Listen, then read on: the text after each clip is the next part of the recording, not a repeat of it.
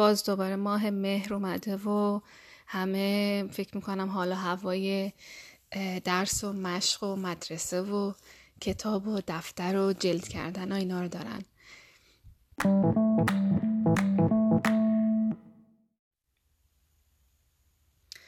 یادش بخیر دبستان که بودم سالی یه بار مراسم جل کردن کتاب و دفترهای مدرسه رو داشتیم. اواخر شهریور که همه کتاب اونو خریده بودیم واسه دفترها ثبت می‌کردیم که ببینیم معلم مربوطه چه نوع دفتری رو می‌خواد. مثلا معلم می‌گفت واسه دیکته یه دفتر دیویس برگ بخرید و همه صفحاتش رو شماره گذاری کنید که وسطش نکنیم. یا دفتر جغرافی تاریخ اجتماعیمون باید سه قسمت می‌کردیم.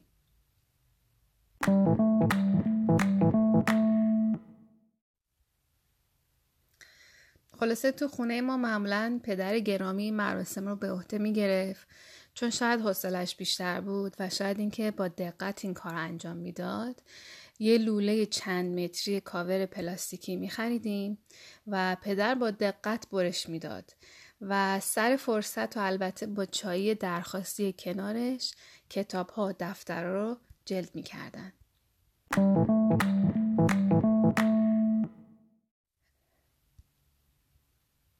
شاید بپرسید که نقش خودم تو جلد کردن کتاب چی بود؟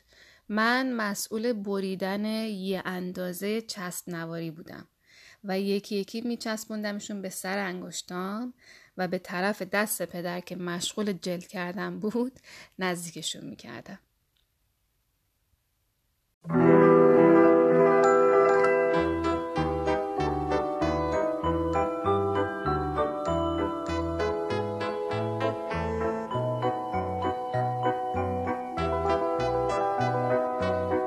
یکی بود یکی نبود. زیر گنبد کبود. روبروی بچه ها قصه گو نشسته بود. قصه گو قصه می‌گفت.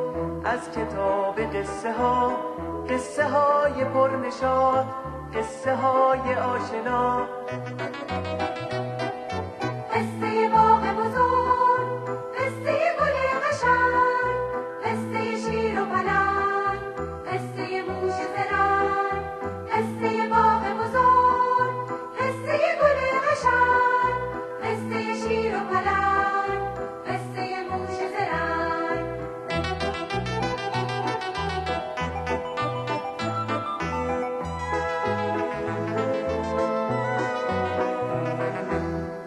آقای حکایتی اسم قصه گوی ماست. زیر گنبد کبود شهر خوب قصه هاست. زیر گنبد کبود شهر خوب قصه هاست.